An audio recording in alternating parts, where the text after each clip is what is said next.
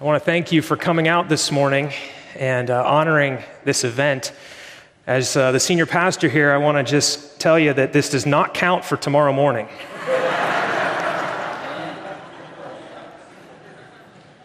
this morning, I want to ask two questions and then briefly answer them. The first question is What are we doing here? Why are we here this morning? What's this event about? And the second question is How can a priest succeed? What does success look like for someone who is set aside to be a priest in God's church? Well, to the first question, what are we here for? What are we doing this morning? We are participating in a two millennium old practice. 2,000 years, people have been set aside for ministry in God's church. And I want to take a look at something that the Apostle Paul says to a young bishop named Titus in one of the pastoral epistles. He says this to Titus this is why I left you in Crete, so that you might put what remained into order and appointed elders in every town as I directed you. He told this young bishop to appoint elders in every town to put into order the things that remained unordered. And that word for elders is the Greek word presbyteros, from which we get presbyter, from which a denomination is named the Presbyterian. Governance by elders is another way to say it.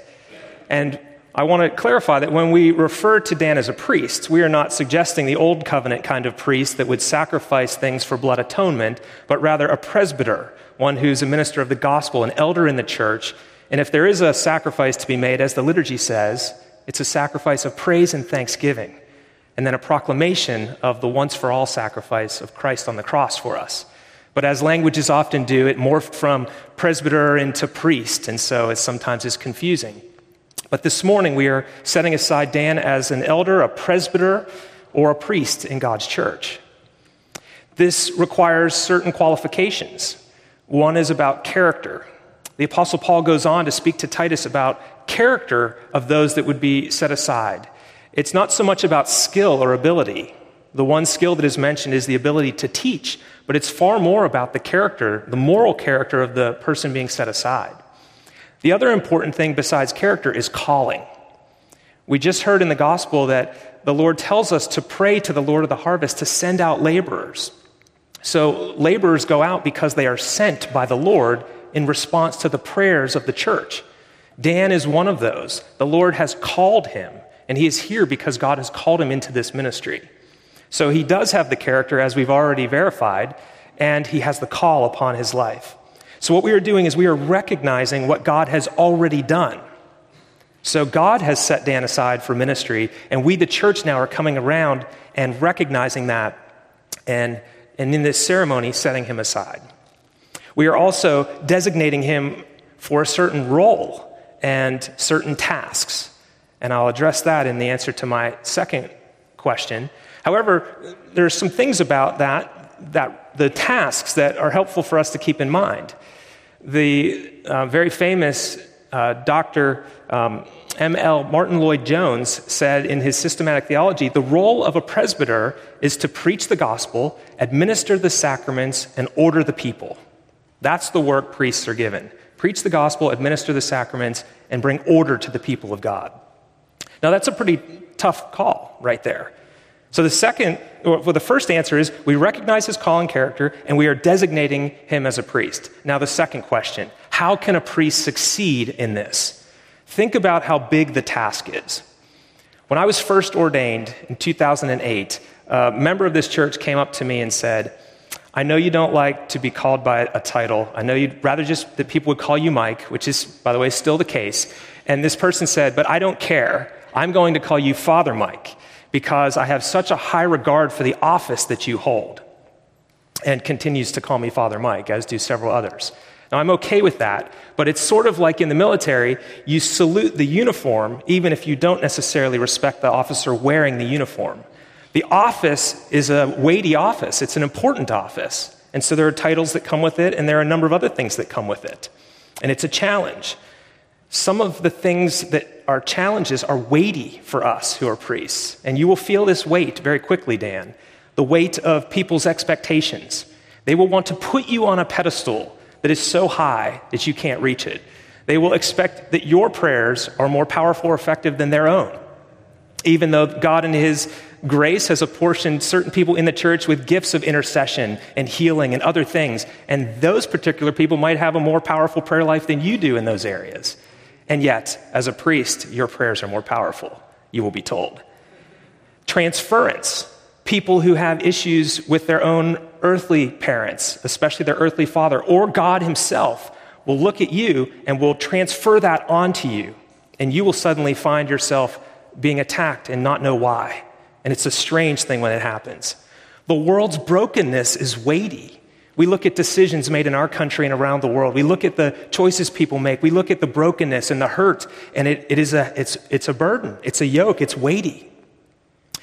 You look at your own sin, and as David said, My sin is ever before me. And we're constantly, as priests, aware that we are not perfect. And that is a weight that we carry. And then, of course, we have an enemy and Satan prowling around like a lion, looking to devour. His schemes, he never gives up on those. And now we have, we who are priests have a target on our back. If I'm the enemy, I'm going to try and take out the leaders. So we get an extra target there. That's a lot, and I could keep naming more, and I don't think you need to hear any more.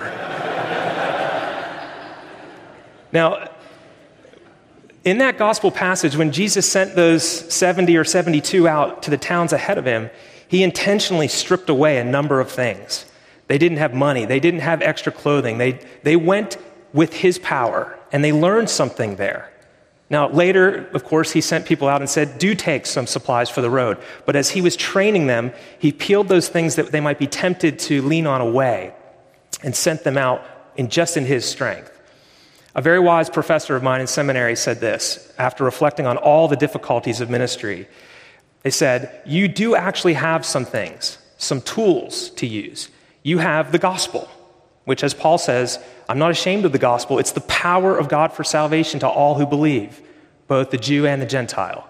You have the sacraments, the symbols, and the grace and mystery that is contained in baptism and Holy Eucharist. That's, those are tools that you have. You have your prayers, which a praying priest is an effective priest. It's a powerful thing. There is power in our prayer. And you have your call, which is really also your story, your testimony.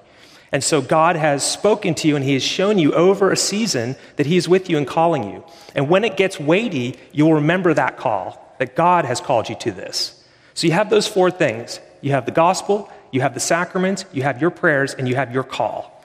And it doesn't seem like much, but it's more than enough. And people have used those things for 2,000 years, and the church is as big as it has ever been in the world. And the statistics suggest that as many as 20% of the people in the world could be Christians. That's a lot of people. Now, in Luke 10, he sends them out, and I want to close with this point. He sends them out and gives them the task of healing the sick and preaching the gospel and casting out demons, and they come back rejoicing that the demons submitted in, in his name. They're so excited about this. And you might think Jesus would say, That's amazing. I'm going to get so much work out of you guys. You're really good at your job. But you know what he says? He says, Don't rejoice that demons submit my, to, to you in my name. Don't rejoice at that. I saw Satan fall like lightning. He says, Rejoice rather that your names are written in the book of heaven. And then he goes on to rejoice that God, in his sovereignty, has chosen to reveal his son to them. And that is what he cares about. He cares more about them than about the work that they do for him. This idea of a yoke around our neck and the weight of ministry, you will feel it. You will feel it not just physically as this different stole goes around your neck, you will feel it spiritually. And I want to give you a picture which Jesus gives. And as the bishop puts the stole on you, he'll say, Jesus said, My yoke is easy and my burden is light. But there will be times in your ministry when it won't feel that way. And here's the image a yoke is a wooden piece that goes across the shoulder of an ox in pairs, and they pull a plow. And what Jesus says is, This is my yoke, and I'm putting it around your neck and my neck. And what will happen is if it gets heavy and is not easy and light, like Jesus says, it's probably because you've slipped it off of his shoulders and you now are getting crushed under the weight of it. And so when that happens, you go back to him. That's the way that a priest succeeds in this ministry is he succeeds in the power in the relationship with Jesus. With Jesus' yoke, on Jesus' neck and you with your part on your neck. When we keep that in balance, then truly his yoke is easy and his burden is light. He cares way more about you than he does about your ministry or your work. Someone else said to me, the first five years of a priest's ministry are really about what the Lord is going to do in the life of that priest. And I am now seven plus years into it, and I'm finding that it's still true that he's doing more work in me than he's doing through me. And I'm starting to suspect that's never going to change, that he is going to continue to work on my character. And I thank God for that. It's a reminder that He loves me. He's not just trying to squeeze ministry out of me to use me up and then I get burned out and tossed aside, but rather He loves you and He cares for you and He will be with you. And so lean on Him and it will be a yoke that is burden, a burden that is light and a yoke that is easy. Now, in the name of the Father and of the Son and of the Holy Spirit, Amen.